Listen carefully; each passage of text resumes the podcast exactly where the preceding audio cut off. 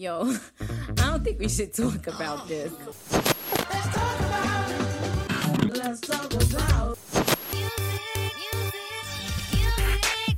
Bonjour à tous et bienvenue dans 3 minutes 49, la sélection Actu. Salut Romuald. Salut Adam, salut tout le monde. Tu vas bien? Ouais bah pas trop mal, euh, même si je suis un peu triste, hein, on en parlera dans les actus, mais bon, ça va quand même. Ouais, effectivement, effectivement, une, euh, une, une, euh, une actu pas forcément hyper joyeuse hein, ces derniers temps. Et mais bon, on a quand même des, on a quand même des choses qui vont remonter le moral dans cette, dans cette émission. Ouais ouais, il y a des trucs cool, notamment on parlera un petit peu du Rock and Roll Hall of Fame pour les actus un peu sympas. Et pour les chroniques, on va pareil avoir des débats puis des hauts. On commencera avec Metallica, donc euh, c'est pas hyper joyeux, mais bon. ça va oh, ça, ça, ça, donne la patate quand même. Ça, donne la patate. et, on, peut partir sur Jesse Ware. Par Jesse Ware, voilà. Avec un album qui lui aussi donne bien la pêche. Ouais, carrément. Bon bah écoute, à l'attaque alors. Hein. C'est parti pour les news.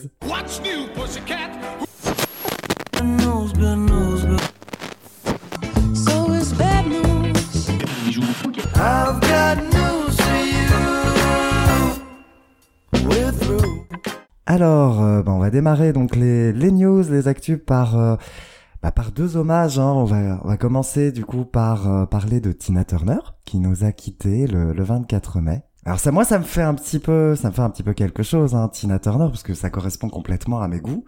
Donc c'est, c'est complètement dans, voilà, c'est complètement dans ma niche à moi. Donc euh, Tina Turner, immense légende, immense légende de la soul puis du rock, qui a deux carrières, hein, une avec Ike et une en solo. Ouais, d'ailleurs Ike dont elle a dont elle a pris le nom finalement. D'ailleurs, je crois que c'est lui qui a choisi son son son, son pseudonyme. C'est c'est ça, c'est lui qui a choisi son pseudonyme lorsqu'elle l'a rejoint euh, pour euh, bah, pour sa première carrière euh, dans les années 60. Ouais, c'est ça, oui, carrément déjà les années 60, j'allais dire 70 mais effectivement, ouais, ça remonte même aux années 60, ouais. Ouais, ça ça remonte ça remonte pas mal hein, puisque quand elle a explosé en solo, elle avait déjà bien 20 ans de carrière au compteur. Ouais, il y a eu ce côté émancipation oui. Hein, quand elle a fait cette carrière solo. C'est ce qui la représente. Hein. On, elle a une for elle a eu une force de caractère assez incroyable puisqu'elle a, elle a eu l'envie de, de, quitter complètement sa carrière en quittant Ike pour euh, pour sortir euh, des albums pas mal de temps après. Hein, D'ailleurs, il y a eu presque un gap de 10 ans hein, quand même. Et une orientation musicale qui s'est ressentie aussi là-dedans d'ailleurs. Et une orientation musicale qui a, qui a pas mal changé, même s'il y avait déjà une veine rock hein, euh, dès, dès le début. On pense à, Proud Mary, hein, Proud, Mary, par exemple, qui, sent très très bon le, le rock. Parce que oui, en plus c'est vrai que c'est une reprise. Hein, les gens ne, ne, le savent pas toujours, mais c'est vrai que c'est une reprise. Ça fait partie de ces chansons. On se, on reconnaît plus la, la reprise que l'original, ouais. Donc euh, légende aussi pour ses pour ses prestations sur scène, puisque c'était ah une une diva à l'énergie absolument rock hein, sur tout ça. C'était euh... jusqu'à sa dernière tournée d'ailleurs, qui doit dater d'il y a une quinzaine d'années, je crois. Jusqu'à ses dernières tournées, elle faisait des petites prestations euh, de temps à autre. Elle a énormément influencé, notamment Beyoncé, hein, puisque ça se remarque tout de suite. Hein, on sent qu'elle a quand même pris là. Petit tour de mon côté, deux trois albums à conseiller quand même. Bah, la totalité pour ma part de la carrière avec Ike, puisqu'elle pose vraiment les jalons. Il y a des titres absolument inoubliables, donc dont on a parlé comme Proud Mary ou euh, River Deep Mountain High qui est absolument cultissime. Je pense aussi à Nutbush City Limits par exemple qui est assez génial. Dont on avait parlé il y a quelques temps d'ailleurs, qui avait été repris par Joe, Joe et Beth Hart. Ouais. C'est ça où elle explique hein, dans cette chanson comment elle a quitté sa petite ville de Nutbush hein, dont elle est dont elle est issue. Donc euh, voilà plein de choses. Pour sa carrière solo, je, je reconnais être un peu moins fan. Ouais, des albums qui ont vraiment beaucoup vieilli. Mais euh, allez, au conseil, je dirais quand même les deux premiers albums, Private Dancer et Foreign Affair, qui sont quand même assez intéressants, malgré euh, leur empreinte 80 très très marquée. Ouais, ouais, bah ça, ça c'est voilà, c'est. Ouais. Oui, bah, un, grand classique, hein, j'ai envie de dire. Toujours. Et de ton côté, Tina Turner, ça t'évoque quoi? Moi, ça m'évoque plutôt des souvenirs cinématographiques. J'ai j'ai connu, euh, j'ai connu sa musique euh, déjà par GoldenEye, effectivement. Moi, en tant que en tant que grand fan de, de James Bond devant l'éternel, euh, GoldenEye est une chanson euh, qui m'a qui m'a vraiment vraiment toujours toujours plu et où, où j'ai trouvé en fait à travers sa voix un charisme, un aplomb et quelque chose de, de phénoménal. Elle avait déjà une carrière euh, bien avancée à ce moment-là. Elle avait déjà, euh, je pense, une, bonne cinquantaine bien tapée euh, quand GoldenEye est sorti en 95 et, euh, et elle dégageait une sensualité et un charisme que je, que je trouve inoubliable. Et ah d'ailleurs, j'ai vu qu'après que cette chanson d'ailleurs avait été écrite par, par Bono et The Edge d'ailleurs. Ah, et, je ne savais pas, du coup. Tu ne savais pas? C'est Bono et The Edge de YouTube qui ont écrit, qui ont écrit Génial. Moi, je connaissais la petite anecdote comme quoi elle a failli être chantée par les Ace of Base, une chanson très très différente. Oh mon dieu. On a échappé à ça. ah mais c'est bien les Ace of Base. Ace of Base c'est bien mais mais bon pour un James Bond c'est peut-être hors sujet. Ouais, voilà c'est ça. Et euh, dix ans, dix ans avant aussi, en termes de, de toujours d'orientation un peu cinématographique, on avait eu cette chanson euh, pour euh, Mad Max Beyond Thunderdome, c'était le Mad Max 3, je crois, avec euh, We Don't Need Another Hero. Et elle jouait d'ailleurs dans le film, hein, elle avait un des rôles principaux d'ailleurs de ce film. Ouais, qui, est pas le meilleur de la saga Mad Max. non. Mais il est bien. Hein, non, effectivement, le, le 2 et puis le 4, Fury Road, sont quand même excellents, mais là on s'égare un peu. On s'égare. mais bon, voilà, moi c'est ces souvenirs-là que, que ça m'évoque et euh, je manquerai pas de, de me pencher euh, sur sa discographie, en particulier toute, la, toute sa carrière avec aux, côtés de Ike qui a priori est quand même sacrément digne d'intérêt. Ah, c'est très digne d'intérêt, comme je disais, c'est vraiment, on sent derrière qu'il y a plein plein d'artistes qui ont énormément digéré ce qu'elle a pu faire. Je parlais de Beyoncé, je pense, je pense aussi à Yola qu'on a beaucoup euh, Bien aimé, toi et moi. Effectivement. Il y a une véritable empreinte euh, de, de Tina Turner dans sa carrière. Voilà, donc écoutez Tina Turner, euh, voilà, énormément d'amour pour elle, euh, elle va nous manquer. Bon, on reste dans la tristesse un petit peu, hein? Ouais, Ouais, bah oui, parce qu'on a Jean-Louis Murat qui nous a quitté également euh, le lendemain, je crois. Immense euh, chanteur, poète, musicien français, à la carrière qui a pas forcément un énorme succès, du moins pas pas tant public que ça. Alors il est quand même un peu connu hein, pour son duo avec euh, Mylène Farmer sur la chanson Regret, sortie en 91. Ouais. Mais après voilà, il c'est aussi un, musicien de renom hein, qui a collaboré avec plein d'artistes. Moi je sais qu'il y a des chansons qu'il a qu'il a fait pour Isabelle Boulet que j'adore. Il a même écrit une chanson pour Nolwenn Leroy, tiens. Ah ouais? Oh, je suis pas, je suis pas si surpris à vrai dire. D'un point de vue carrière solo, j'ai euh, sous les conseils de, mon ami Alain, coucou Alain, on va pouvoir avoir quelques recommandations à faire. je t'écoute parce que j'y connais pas grand chose à sa disco. Ce sera les albums surtout Mustango, sur lequel il y a une chanson qui est faite pour toi, hein, sur lequel il rend hommage à PJ Harvey. Oh, ah bah oui, alors là clairement, ouais. N'est-ce pas? Moi, j'aime beaucoup l'album Dolores, qui est un album un peu pop, un peu marqué 90, mais qui est très réussi. Et de mhm. même, en 2003, il a sorti l'album Burden of Poire, qui est son album le plus pop. Après, de manière générale, sa discographie, elle est très très teintée de folk, beaucoup de poésie. On est sur des influences qui vont de Bob Dylan à Neil Young. C'est quand même plutôt hein. qualitatif. C'est plutôt très sympa. Mm. Célébrité posthume peut-être, on verra. En tout cas, écoutez-le, il y a 24 albums, c'est énorme et c'est euh, c'est que du bonheur apparemment. Moi j'avoue que je ne connais pas tout, mais c'est euh, sur ce que je connais en tout cas, c'est vrai qu'il y a vraiment des très très belles choses. Tu sais à qui ça me fait penser euh, ce dont tu parles, le fait que parfois des artistes comme comme ça, des poètes en particulier sont sont reconnus à travers leur influence pour les artistes suivants. Ça me fait penser à Nick Drake, dont, on avait parlé il y a quelques émissions. Hmm. Oui, oui, bon, la carrière de, de Murray, heureusement pour lui, beaucoup plus développée que celle de plus longue, Drake, beaucoup plus longue. Ouais, c'est clair. Mais voilà, c'est un artiste qui, qui a fait énormément d'albums et qui en sortait quasiment un par an, hein, de toute façon. Ah oui, en effet, ouais.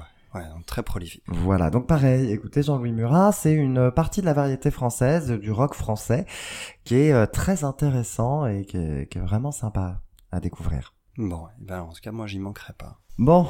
Sur une note un petit peu plus légère, je pense qu'on va évoquer le Rock and Roll Hall of Fame. Oui, tout à fait. Puisque cette année, c'est moi qui ai décidé euh, les gagnants, hein, visiblement. Alors, on pourrait, on pourrait vraiment s'y tromper parce que ce ne sont que, ou quasiment que des artistes euh, que tu, que tu chéris absolument. Donc, euh, vas-y, je te laisse annoncer. On a qui qui rentre au Hall of Fame cette année? Hall of Fame cette année, on a Kate Bush, Sheryl Crow, Missy Elliott, Willie Nelson, George Michael, Rage Against the Machine, The Spinners, mais aussi Chaka Khan, Al Cooper et Bernie Taupin.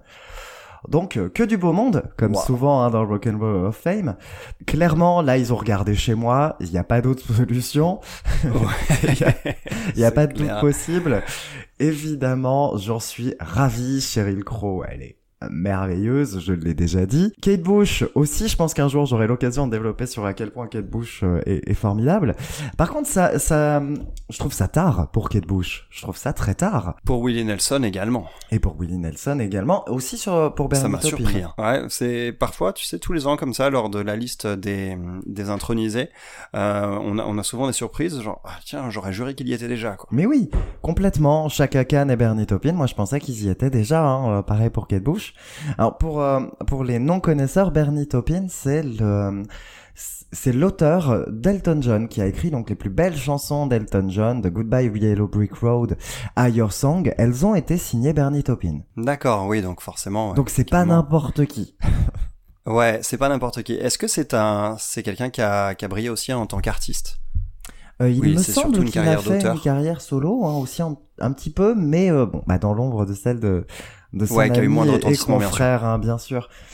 Mais voilà, surtout, euh, surtout pour l'empreinte de toutes les merveilleuses chansons qu'il a écrites pour Elton John. Eh bien, parfait. voilà, donc ça c'est c'est chouette, hein. Moi, ça, ça met du baume au cœur.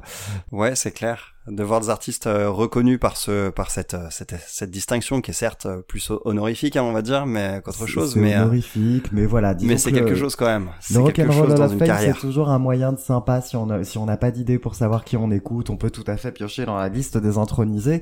Il y a peu de chances qu'on fasse des erreurs. Ouais, ouais. On tombe rarement sur des bouses. Ouais, ça c'est vrai. Rarement. Bon, eh bien, écoute, on va chroniquer nos albums de la semaine, du coup, je pense sans plus attendre. C'est parti euh, pour, euh, du coup, les albums de la semaine. On démarre avec 72 Seasons, donc de Metallica. C'est parti.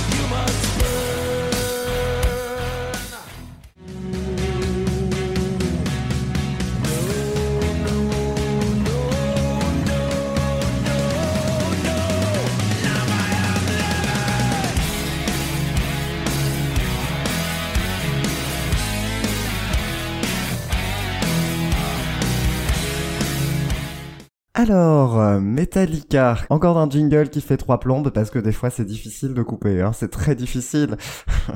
Mais ça, ça me fait plaisir de voir que toi tu kiffes maintenant ce genre de ce genre de son et que tu et que tu, ah et que tu profites à mort de ces, de ces de ces albums-là. Franchement, c'est cool.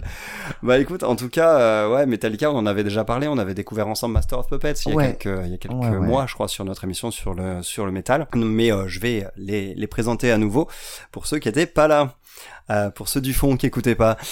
Metallica, bah c'est sûrement le groupe de métal le plus connu au monde, hein, tout simplement. Ils sont formés en 81 par le batteur Lars Ulrich, euh, qui avait recruté donc le guitariste-chanteur James Hetfield. Euh, pour la petite anecdote, le nom du groupe, d'ailleurs, c'est un pote de Lars Ulrich qui euh, créait un magazine métal et euh, qui hésitait entre deux noms. Il hésitait entre euh, Metal Mania et Metallica. Et Lars Ulrich lui a dit ouais, prends Metal Mania, c'est pas mal. Et euh, du coup, il a utilisé Metallica ensuite pour le nom du groupe. voilà. Donc très bah, bien, très bien C'est vrai que bon sur Terre 2, le groupe s'appelle Metal Mania, c'est un peu moins classe quand même. ouais, j'avoue ils ont peut-être pas la même carrière. Donc donc voilà. Et le ce Metallica, c'est un peu le fer de lance du de ce qu'on appelle un peu le, le Big Four du trash metal c'est-à-dire euh, bah, ces groupes comme Megadeth, Slayer ou encore euh, Anthrax, avec euh, d'ailleurs Megadeth qui est un groupe qui a, qui a été fondé par un ancien membre de Metallica qui s'appelle Dave Mustaine, qui était parti avant la sortie du premier album si je me trompe pas. 40 ans plus tard, et donc maintenant ils côtoient tous la soixantaine, Metallica sort 72 Seasons, c'est leur onzième album, et le titre de cet album il évoque les 18 premières années d'une vie durant lesquelles notre caractère se forge. Qu'as-tu pensé de ce dernier album 72 Seasons? Alors, 72 euh, Seasons, donc on avait déjà parlé de Metallica, j'ai été, euh, on avait parlé de Master of Puppets, hein, leur immense monument, dont j'ai été le premier surpris, j'avais trouvé ça merveilleux, j'avais trouvé ça franchement oui, tu t'attendais pas spécialement à accrocher en plus, hein. Hmm. Non, parce que comme je l'ai dit, moi j'aime mon rock sensible et délicat, donc effectivement Metallica c'était pas gagné. Mais, ouais, je comprends. Mais effectivement, euh, Master of Puppets, bah, à un moment, on s'avoue vaincu hein, quand c'est bon et bien fait à ce point. Ouais. Voilà. C'est c'est plus puissant que voilà, c'est plus puissant euh, quelque part que nos que nos goûts musicaux. Quand c'est tellement bon, bah c'est bon quoi. Voilà. C'était euh, brillamment exécuté, très bien fait. J'avais écouté après le Black Album, le Black Album qui était hein. intéressant, qui est leur plus populaire et parfois même euh, préféré devant Master of Puppets par certains amateurs. C'est sa force et sa faiblesse. Ouais. Mm. C'est justement un album qui est un petit peu plus FM, un petit peu moins euh, brut aussi. Et là, je pars sur 72 Seasons, donc sans écouter euh, les euh, les 30 années hein, qui nous séparent du Black Album finalement. C'est incroyable ça, c'est vrai que ça fait 30 ans. ouais. Et du coup, je vais peut-être dire une bêtise, mais 72 Seasons, c'est un petit peu la synthèse entre le Black Album et, et Master of Puppets. Pour moi, il a une belle place entre les deux. Parce qu'il a plus ah de pêche que le Black Album, il a plus d'ambition, parfois d'ailleurs ambition qui lui fait défaut, parce qu'il y a certains titres où j'aurais bien coupé une ou deux minutes quand même. Ouais, ouais, effectivement, j'ai eu, j'ai eu ce, sentiment aussi, ouais. Il y a certains certains titres qui mettent vraiment beaucoup de temps à, à démarrer. Je pense à If Darkness, If Darkness Has a Sun, par exemple, et son. Ouais, c'est pas celle que j'aurais citée dans ce domaine-là, ouais. Ouais, mais sa montée de guitare que je trouve un peu longue, tu vois. Ouais, peut-être, effectivement. Moi, moi c'est un sentiment que j'ai eu également, mais plutôt sur euh, Chasing Light ou Crown of Barbed Wire. Oui, aussi, je peux comprendre, ouais. Je trouve que c'est un, un, album qui est plutôt en, bel équilibre, qui a des belles, belles... Euh, montée d'énergie, clairement. Il y a des titres bah, avec des, des, bouts de guitare et des solos de guitare, mais qui m'ont collé des frissons directs. Et en même temps, à côté, bah, dans le, on va dire, digne héritier du Black Album, on a des tubes en puissance. Lux Eterna, par exemple. Ah ouais.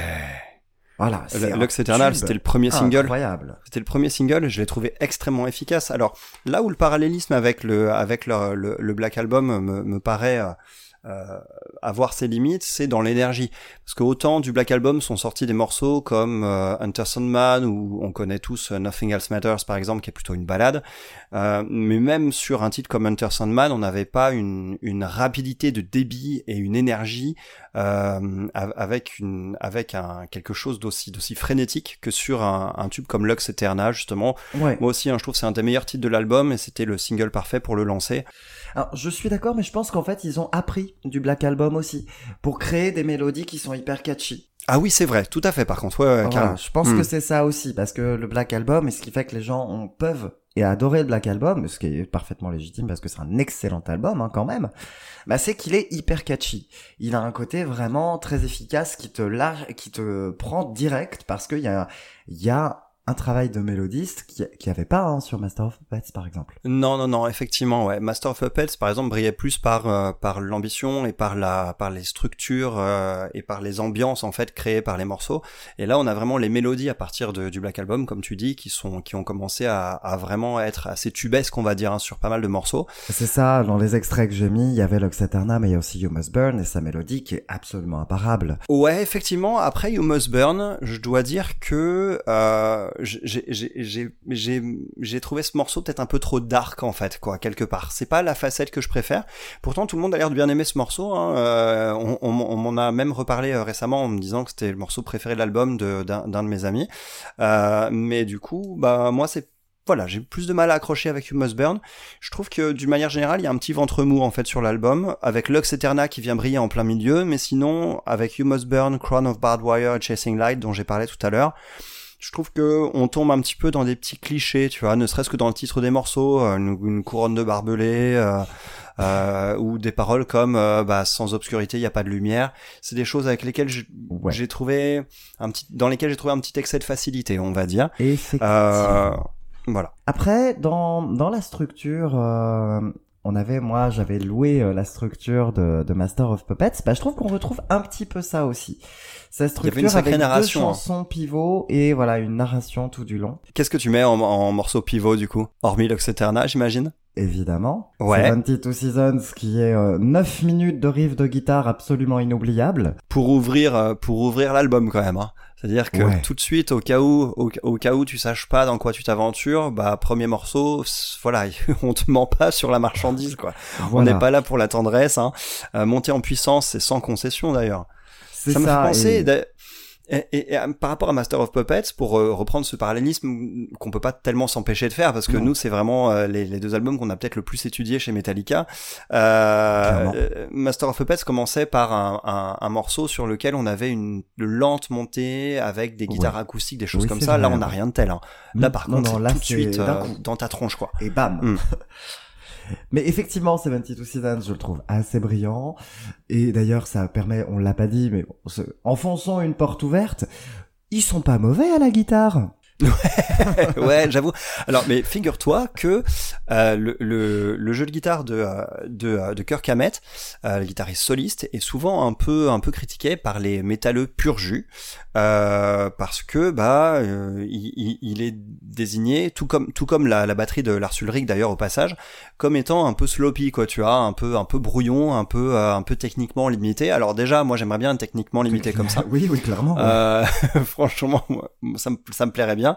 Et surtout, bah, enfin, en fait, ce qui compte, c'est ce que tu transmets, c'est l'énergie. On en parlait sur notre, dans notre émission sur le, punk rock il y, a, il, y a, il, y a, une semaine, je crois d'ailleurs. Après, ça, c'est une, une, philosophie qui peut se, mm. détendre, qui peut se défendre hein, d'être amateur de la technique pure et ne louer que les ouais, immenses techniciens.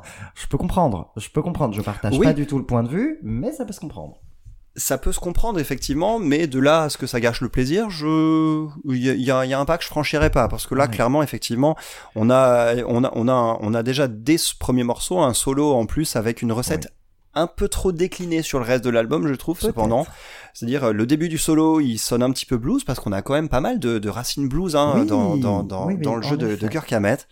Et puis ensuite, ça envoie du débit d'un seul coup, on a, on a des, on a des notes qui sont, qui sont débitées à une vitesse de, à la vitesse de la lumière, et ensuite, euh, ça surprend quand même souvent un petit peu quand même. Mais le, le début des, des solos de, des solos Kirk est souvent un petit peu, un petit peu le même sur, sur l'album, je trouve. C'est un petit peu dommage, mais du coup, ça permet parfois d'être surpris justement. Hmm. Après, bah, puisqu'on en est euh, à parler guitare, et euh, on ne peut pas ne pas parler de ça si on évoque cet album, Robert Trujillo, oui, sa basse, tout à fait. Alors, ses lignes de basse a tombé par terre pendant toute la ah. Durée de l'album euh, Ça fait tellement plaisir d'entendre les lignes de basse chez Metallica parce que il faut écouter cet album au casque, c'est impératif. Voilà, vraiment. Et ouais, il faut l'écouter au casque parce que effectivement là, les lignes de basse, en plus, euh, alors elles soutiennent vraiment l'ensemble à fond, on l'entend bien et la profondeur apportée en fait par ces basses euh, de, de, Robert Trujillo est vraiment, vraiment, vraiment palpable. Mais en plus, on a des moments où ça se distingue un peu plus, en particulier par exemple bah, sur Inamorata qui est un, le dernier morceau, qui est pour moi le chef-d'œuvre ultime de cet album. Bah c'est lui le, deuxième pilier, hein. et évidemment. C'est lui le deuxième, pilier, hein, en ouverture, en fermeture. Enfin, ou le Inamorata, si on met l'Oxeterna au milieu. Si tu mets l'Oxeterna au milieu, ouais. Hmm.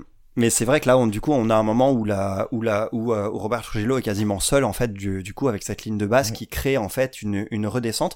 C'est le seul morceau sur lequel on a un passage calme en fait. Et moi, ça me manquait justement.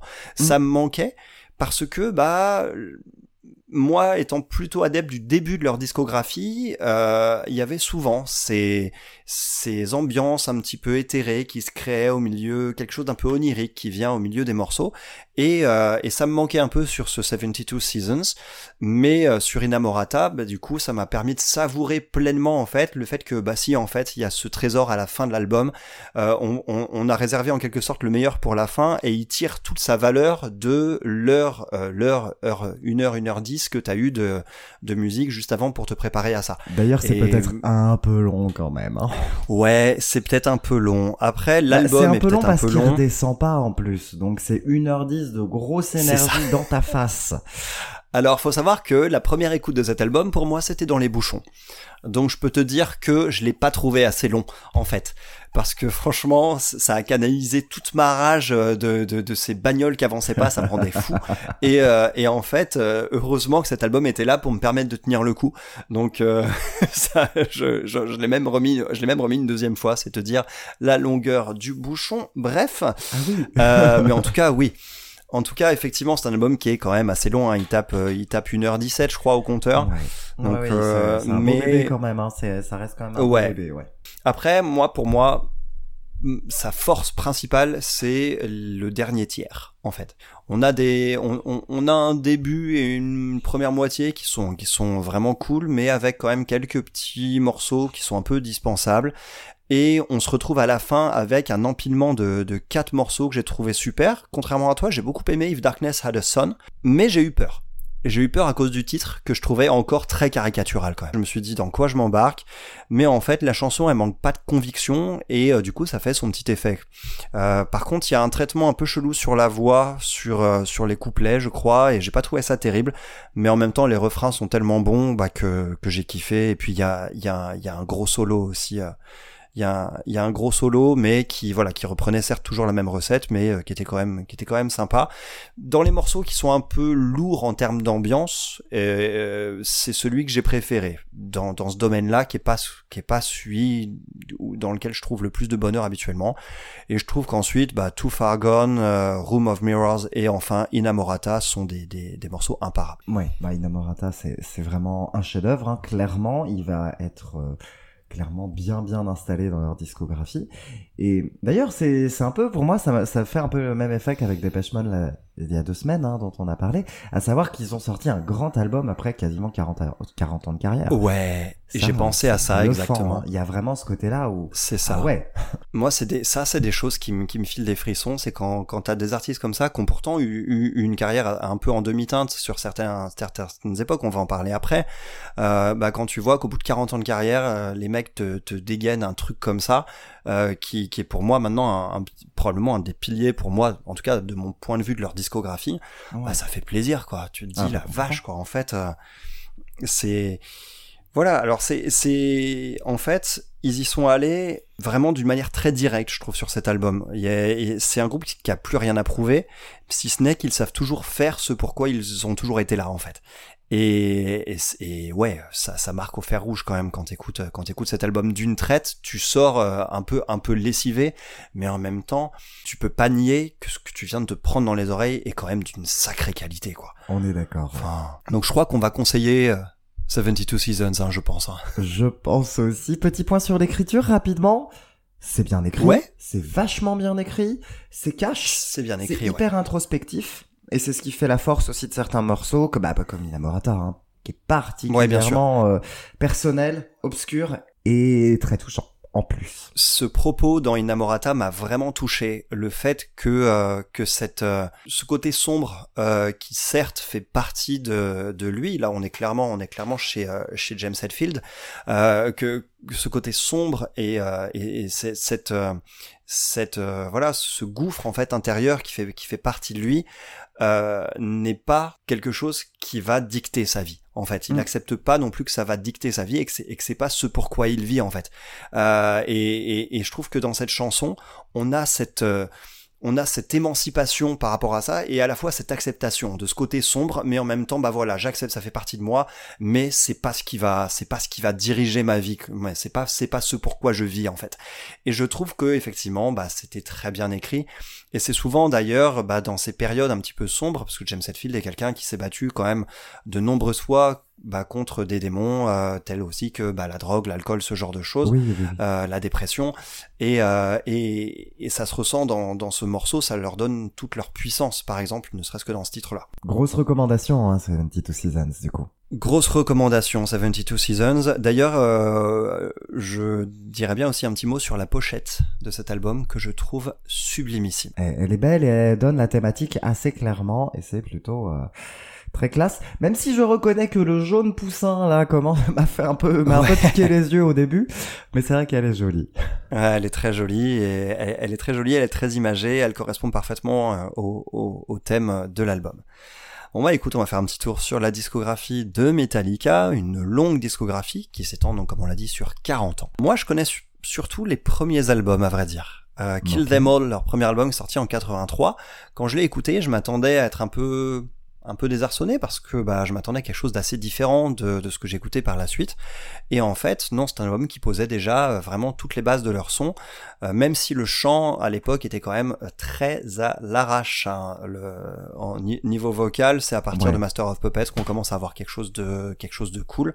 Là, sinon, c'était un petit peu à l'arrache quand même, mais ça reste un excellent album que je conseille vivement, tout comme le suivant, Ride the Lightning, qui est sorti en 84, sur lequel on a les éléments un peu plus nuancés qui apparaissaient avec par exemple un titre imparable comme comme Fade to Black. Ensuite, on a Master of Puppets. on a déjà fait le tour de cet album. Monument. En plus d'être une excellente porte d'entrée. Ouais. Même si, tout à comme on disait, hein, peut-être que le Black Album est une meilleure porte d'entrée que le Master of Puppets. Ça va dépendre de la sensibilité, en fait. Mais oui. Voilà, c'est ça. Ça dépend de la sensibilité. Si on veut rentrer vraiment en douceur dans la discographie d'un groupe quand même à la musique assez extrême, bah, le, Black Album est, est, vraiment pas mal.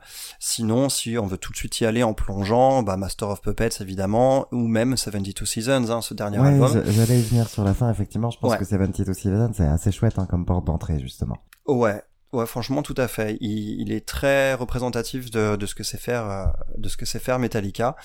Euh, à noter qu'ils ont eu des, des histoires un peu, euh, un peu un peu voilà un peu pas terrible avec des bassistes parce qu'on a leur premier bassiste euh, Cliff Burton si je me trompe pas qui est décédé tragiquement pendant la tournée de Master of Puppets et son absence du coup se ressent sur l'album suivant Injustice for All où leur nouveau bassiste eh bien a été carrément muté au niveau du mix en fait on n'entend euh, absolument pas la, la basse de Jason Newsted sur cet mmh. album euh, donc ça lui donne un son euh, un petit peu un, petit peu ouais un petit peu un petit peu je sais pas un petit peu étrange en fait. Ça manque de profondeur mais la qualité des morceaux est telle que ça reste un très bon album. Ensuite dans les années 90 alors là il y a eu euh, des expérimentations avec deux albums qui s'appellent Load et Reload.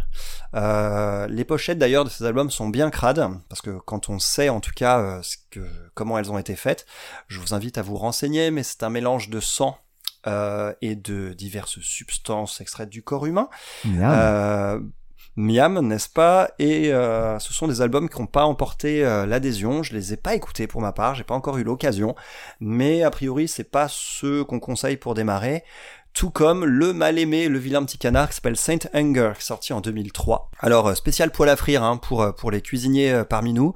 Euh, cet album en fait se distingue par un son bah, de poil à frire en fait au niveau de la caisse claire.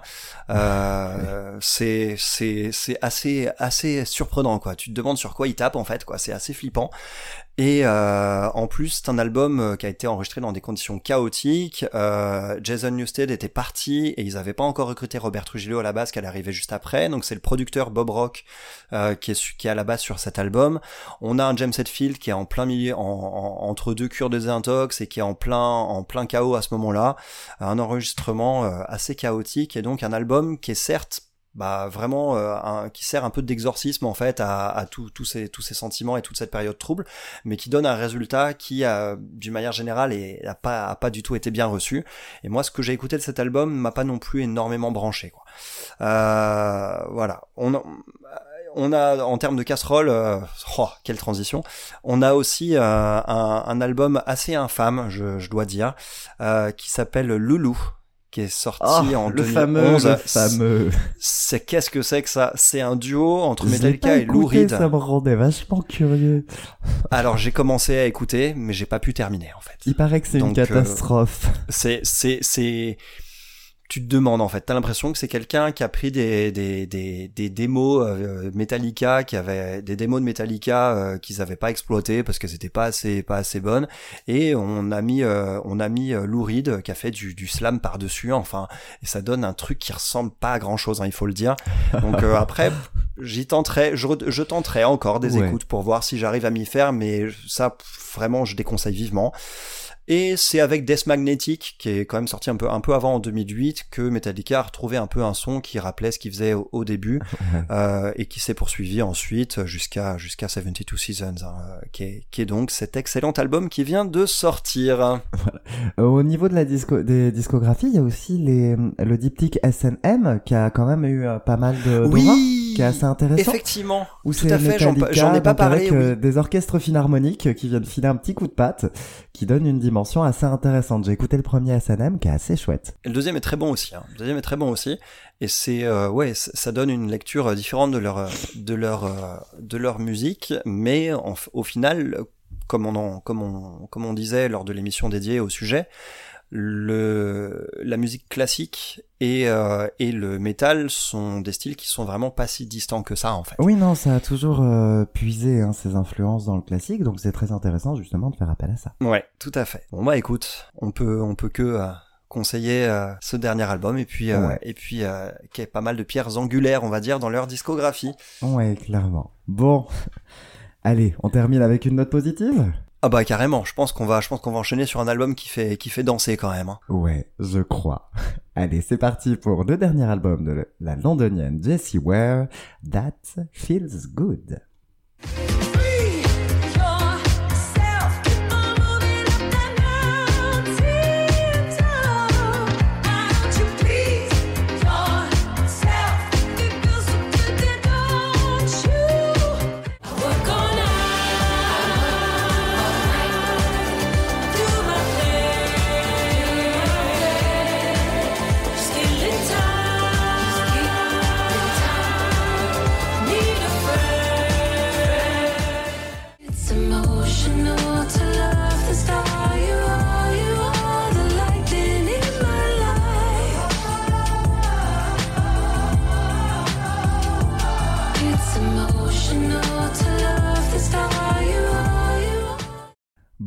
Passer du métal au disco, est-ce qu'on peut faire plus souple que ça?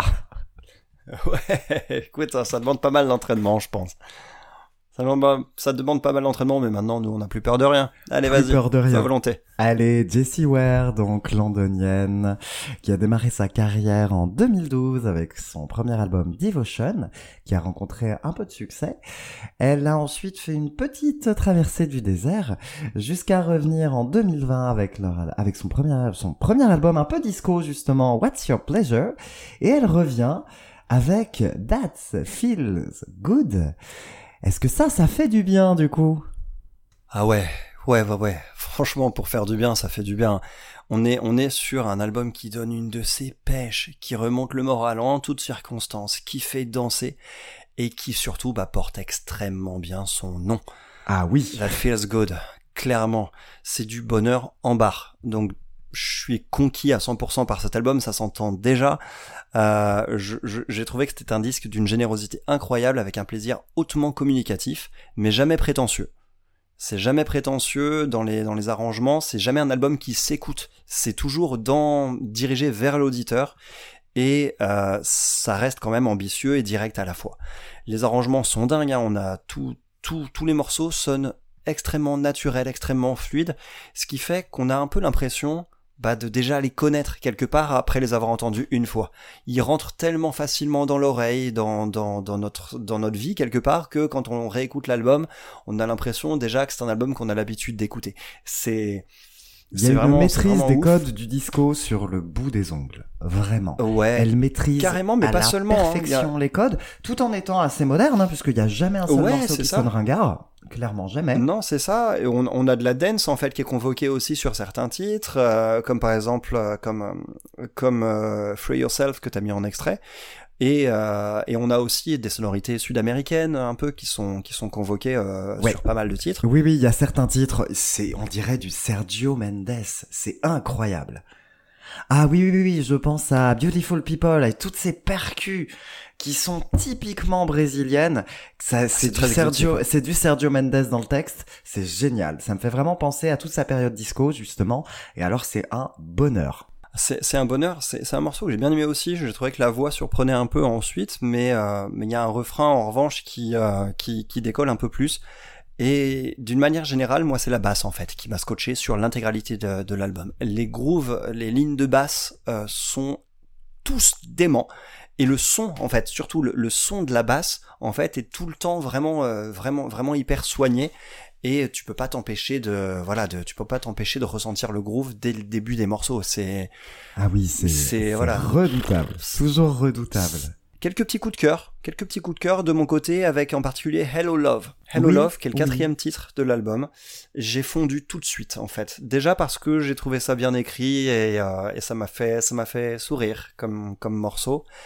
Et j'ai fondu complètement avec cette petite guitare, un groove basse batterie encore une fois aux petits oignons, une belle mélodie et surtout une voix, en fait, la voix de Jesse Ware qui n'est pas énormément mise en avant sur l'album parce que quelque part, euh, c'est plus le groove et la manière dont, dont, ça le fait danser en fait quoi, qui est, qui est mise en avant.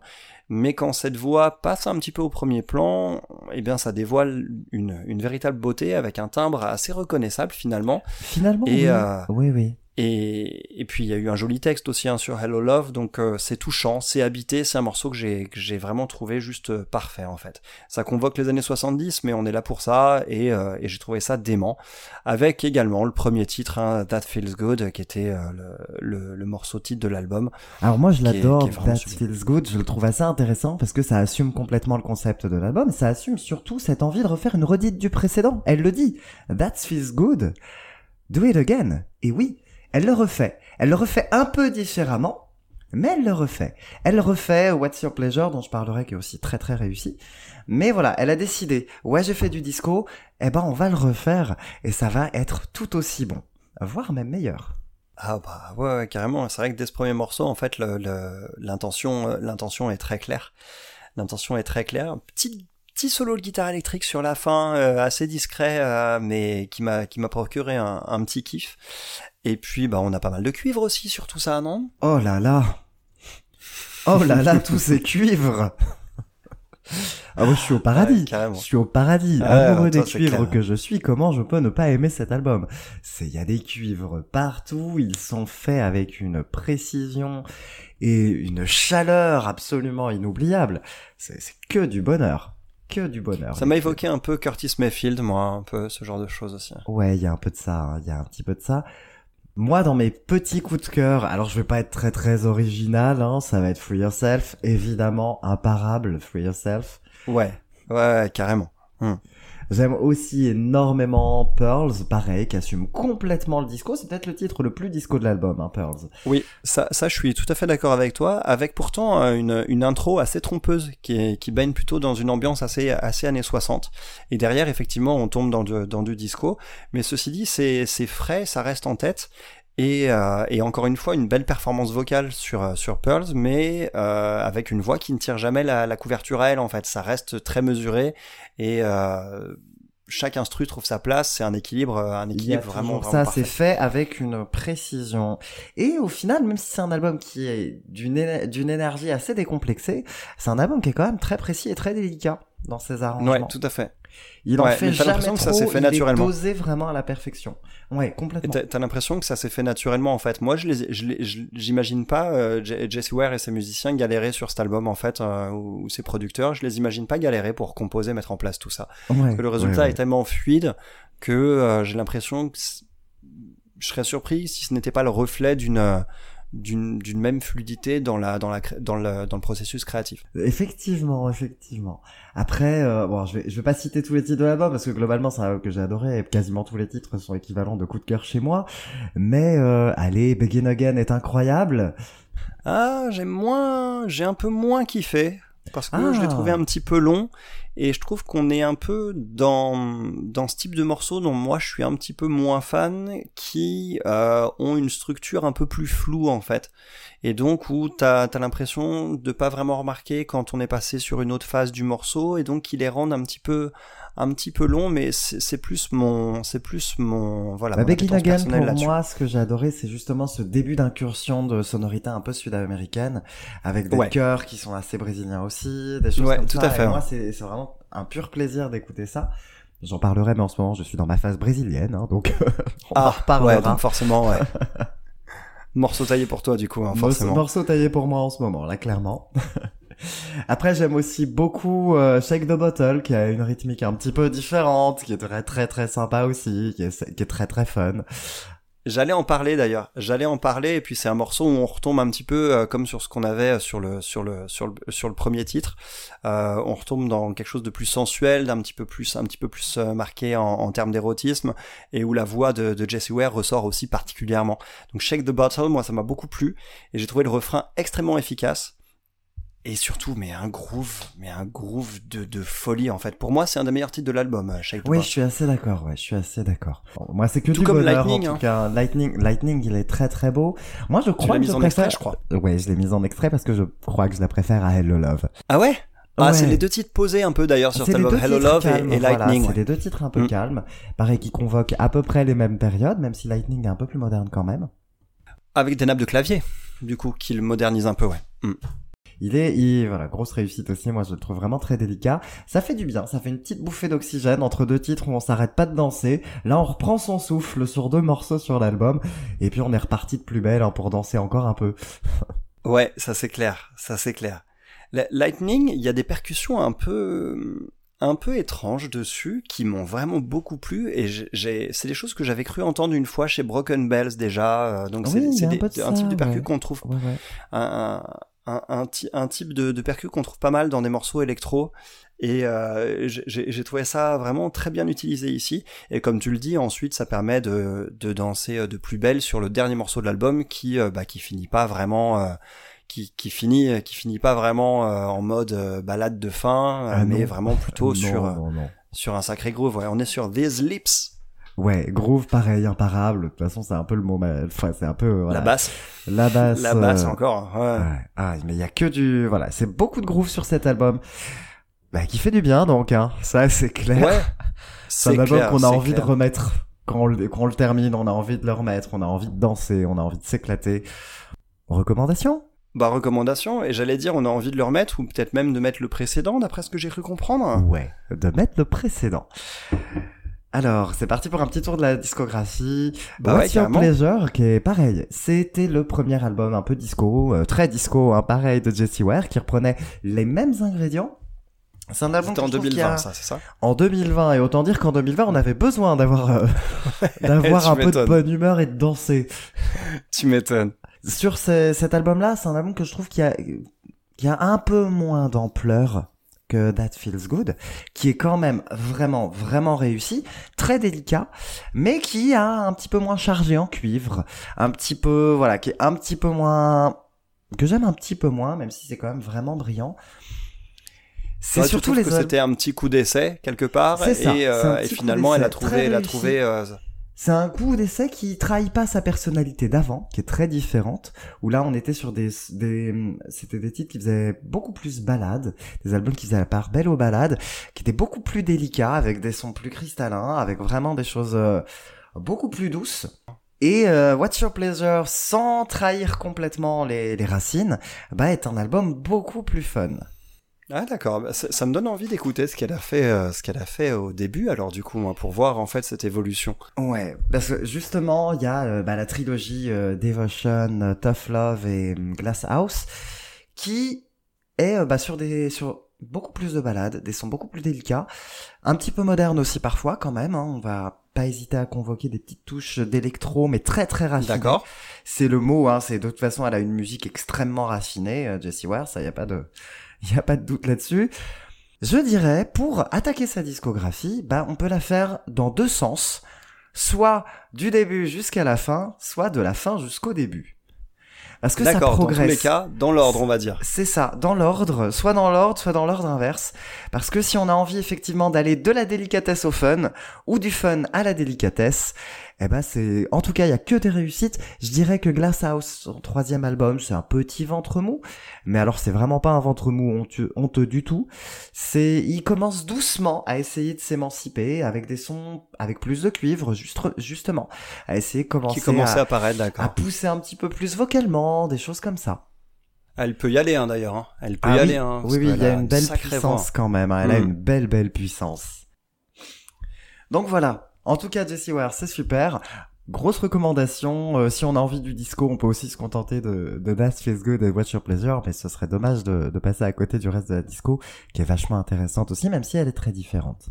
Eh bah écoute, Parfait, merci pour ces conseils sur la disco de Jessie Ware pour le coup, parce que moi, je, pareil, je la découvre avec ce tout dernier album, mais euh, j'étais loin de soupçonner que ce style était nouveau en quelque sorte dans sa dans sa carrière. Ah non, il y a une telle maîtrise. Envie de découvrir. Ouais, il y a une telle maîtrise qu'on a l'impression qu'elle a fait ça, ça. toute sa vie. Hein. C'est exactement, c'est exactement ça, c'est exactement ce que j'ai ressenti. Parce je que me suis dit, oh la vache, on oui, va une euh, qui fait ce style de musique depuis toujours, quoi. c'est ça. On a l'impression d'écouter quasiment une Gloria Gaynor qui a fait ça depuis 40 ans et qui est qui est sur de, de la maîtrise absolue, mais de la maîtrise tellement maîtrisée que c'est naturel, comme tu le dis.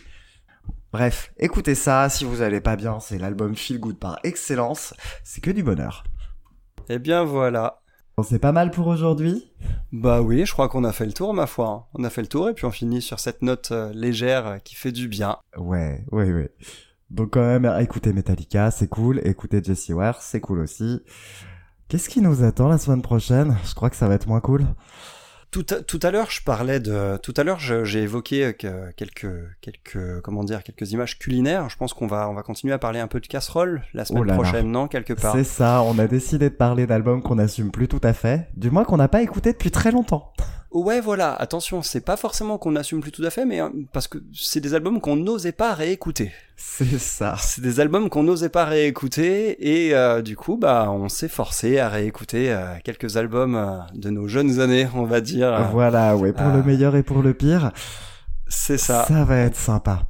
Ça va être plutôt sympa. On spoil pas le programme. On spoil non, pas, pas, le cette programme, fois, mais, on va se... on vous on va réserve quelques belles surprises. Oh, bah, Bon, des bah, écoute, on surprises se retrouve la semaine prochaine. Alors ouais, ouais c'est clair. Ouais, on se retrouve la semaine prochaine du coup euh, pour cette émission là. J'en salive d'avance. Oh, moi j'en pleure. Allez. Allez, salut Adam, salut tout le monde. merci de nous écouter en tout merci cas. pour l'écoute, merci à, À toi, bientôt. À la semaine prochaine. À la semaine prochaine. Salut.